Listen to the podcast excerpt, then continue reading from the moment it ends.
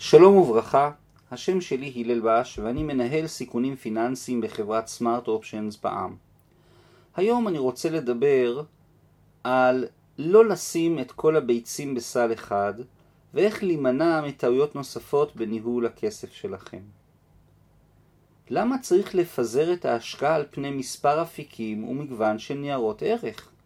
למה אנחנו מתקשים לפזר? ולמה השקעות אלטרנטיביות הם לא באמת מה שמספרים לכם. משקיעים רבים בטוחים שמבינים את הרעיון הפשטני של פיזור השקעות.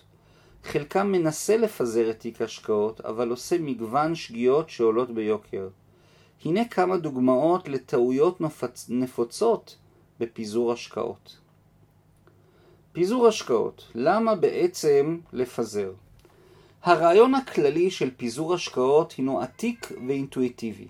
לא לשים את כל הביצים בסל אחד. להשקיע במגוון של השקעות פיננסיות שונות על מנת להרוויח רווח ממוצע. זה פחות טוב מהרווח של השקעות בחברות המוצלחות ביותר, אבל גם מבטיח שלא תשקיע בטעות רק בחברות הכושלות ביותר. פיזור השקעות הינה אסטרטגיה ארוכת טווח של משקיע שלא מעוניין לשים משאבי זמן, לימוד והעמקה גדולים מדי בניהול פרטני ומדויק של ההשקעות שלו. פיזור השקעות רחב מתאים לרוב מוחלט של הציבור, המוכן להסתפק בתשואה טובה אך ממוצעת, בסיכון יחסית נמוך, ובעיקר בשקט נפשי לאורך זמן. דוגמה טובה לפיזור השקעות הינו במסגרת מדד השוק S&P 500, שמבטא בעצם מדד של 500 החברות הגדולות ביותר בארצות הברית לפי שווי שוק. המשקיע רוכש נייר ערך בודד של קרן סל, כמו SPY, ומקבל מיד חשיפה ל-500 החברות המובילות אמריקאיות ובעמלות ודמי ניהול נמוכות.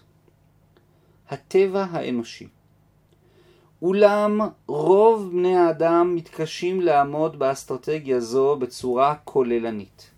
הם מחפשים קצת יותר אקשן. הטבע האנושי נהנה במידה מסוימת מנטילת סיכונים, אך רובנו נבין כי ראוי לסכן רק סכומים נמוכים ביחס לאושר הכולל שלנו. זו אגב הסיבה שבתי הקזינו מצליחים כל כך, לפחות עד עידן הקורונה. בעולם ההשקעות זה מתורגם לכך שרוב המשקיעים מוכנים לקחת סיכון מוגבר בחלק מאוד מוגבל מתיק ההשקעות שלהם. הם מוכנים להשקיע בעקבות ניתוח מקרו-כלכלי משכנע אודות המדינה, או לאחר קריאת דעה מיקרו-כלכלית אודות מניה של חברה בודדת. בדיוק לצורך כך, חלק מתיק ההשקעות מוקצה להשקעות ספקולטיביות ומאוד מסוכנות. המשקיע יכול לשים אפילו 5%, לפעמים אפילו עד 10% מההון הפיננסי על השקעה בודדת מעניינת, לאחר שהשתכנע כי יש יותר סיכוי לרווח מסיכון להפסד. לפעמים הוא ירוויח וירגיש על גג העולם, ולפעמים הוא יפסיד, ואולי יתנחם בכך שהשקיע סכום יחסית קטן. אז מה הבעיה? הבעיה מתחילה בכך שמשקיעים מחפשים עוד ועוד דרכים יצירתיות לפזר את הסיכון. אך במקביל הם רוצים תשואה יותר גבוהה. הם מבלבלים בין ליבת תיק ההשקעות שלהם לבין אותו חלק ספקולטיבי. לעתים קרובות הם נעזרים בכמה מתווכים פיננסיים שתמיד ישמחו לחזק את ההרגשה שאם נוסיף לתיק ההשקעות עוד השקעה מיוחדת ויוצאת דופן, נגיע לרמה טובה יותר של פיזור סיכונים. המשקיע שם את כספו על קרן הצבי, משלם עמלות מוגדלות, והמתווך מקבל משכורת ולרוב גם חלק אה, לא קטן מהעמלה. דוגמה מצוינת לכך היא משפחה עלומה שנקראת בלשון המקצועית השקעות אלטרנטיביות, קרנות גידור, או כל השקעה מיוחדת ויוצאת דופן שמהווה את הדבר הגדול הבא. המתווך הפיננסי מראה ללקוח כי מדובר על השקעה שיש לה מטעם שלילי עם שוק המניות. מטעם שלילי או קורלציה שלילית מבטא את העובדה כי לפי הנתונים ההיסטוריים כשהשוק יורד הנכס המיוחד עולה. בגלל אותו מטעם שלילי מדובר על תוספת מצוינת לתיק ההשקעות שצפוי, לפי הדעה הרווחת, להוריד את הסיכון הכולל בתיק ההשקעות. אז זהו שלא. סיכון ותשואה. סיכון, היינו הסיכוי להפסיד כסף, ותשואה, שהוא הרווח כתוצאה מההשקעה, הולכים יד ביד. כולנו רוצים מקסימום תשואה במינימום סיכון. הבעיה היא שאין באמת חיה כזו. אין תשואה ממשית ללא מידה מסוימת של סיכון. מי שמנסה למכור לכם השקעה עם תשואה ללא סיכון, מציג לכם תשואה מופרזת או סיכון ממוזער. גם במקרה הזה תשלמו הרבה כסף, תקבלו השקעה מעניינת, שלא רק שאינה מורידה את הסיכון הכולל, אלא לעיתים קרובות אף מגדילה אותו. הסיכון המערכתי הטעות הבסיסית בפיזור השקעות נובעת מחוסר הבנה בסיסי ביותר. לא ניתן לפזר את הסיכון המערכתי. סיכון מערכתי הוא הסיכון למשבר פיננסי, כמו ב-2008. נסביר זאת במשל פשוט. כשהים נמצא בגאות והמים עולים, כל הספינות, כולל ספינת הדייגים הקטנה, עולה ועולה. כשהים נמצא בשפל והמים יורדים, כל הספינות, כולל נושאת המטוסים הענקית והמפוארת, יורדת גם יורדת. היינו, כשיש גאות בכלכלה, שוק ההון עולה בצורה מערכתית וכוללת. גם המניות של החברות הפחות טובות עולות מעלה-מעלה. כשיש משבר פיננסי ממשי, כל המניות צונחות במהירות. את הסיכון המערכתי הזה לא ניתן לפזר. היינו, גם אם נקנה את כל הנכסים העולמיים הקיימים, בבוא המשבר, והוא בוא יבוא, השאלה היחידה היא רק מתי ובאיזה עוצמה תהיה הירידה.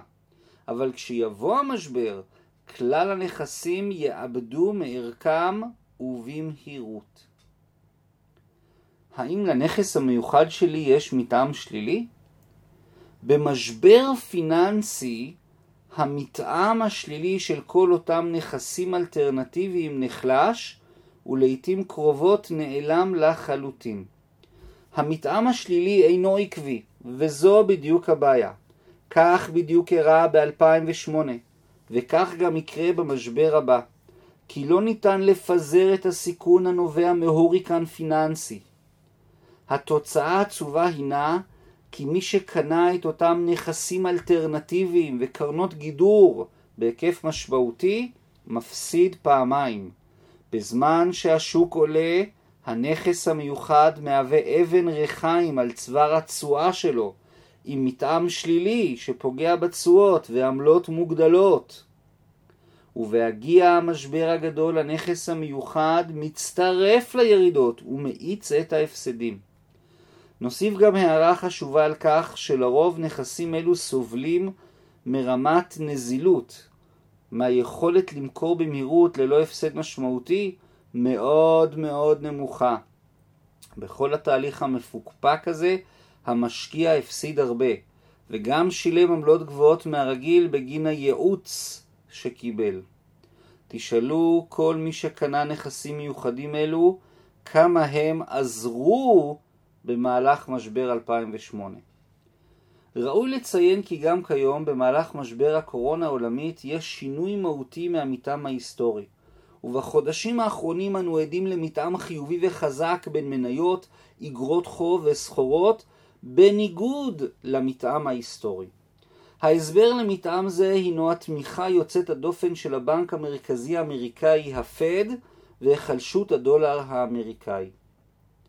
יותר מדי פיזור. טעות נוספת הינה פיזור, הכוללת חפיפה רבה מדי. הכוונה למי שרוכש מספר קרנות סל שונות על מדדי שוק דומים, וכן מספר קרנות נאמנות מקבילות, וגם נותן חלק מכספו למנהל תיק השקעות וכולי. התוצאה הינה תיק מפוזר מדי עם הרבה יותר מדי חפיפות. אותה מניה שמוחזקת בקרן סל א', מוחזקת גם בקרן סל ב', וכן בקרן נאמנות א', וכן בתיק ההשקעות המנוהל וכולי וכולי. המשקיע מפזר עצמו לדעת, אבל בפועל רוכש הרבה מאותם ניירות ערך, מניות ואיגרות חוב, שוב ושוב. אלא שכל פעם הוא משלם עמלות גבוהות יותר. לרוב המשקיעים עדיף להתמקד במדדי שוק מרכזיים שאין ביניהם חפיפה ממשית. חשוב לפזר השקעות, אבל ראוי לעשות זאת במסגרת מקצועית ובצורה הגיונית. להכין הקצאת נכסים אסטרטגית המותאמת לצרכים ולמאפיינים של המשקיע. לתת בהקצאה מקום קטן גם לטבע האנושי ולהשקעות ספקולטיביות ומסוכנות. לפזר את הסיכונים בעזרת קרנות סל עם עמלות זולות על מדדי שוק מרכזיים ושונים. לשבת בשקט ולתת לפלא השמיני בתבל, הריבית דריבית, לעשות את פעולתה. לעבוד בצורה הגיונית ועקבית ולא לחפש פתרונות קסם שיגדילו את הסיכון הכולל של תיק ההשקעות ויובילו אולי אפילו להפסדים. אני הלל בש, אני מאוד מודה לכם על ההקשבה ומקווה לראותכם בפרק הבא. תודה רבה.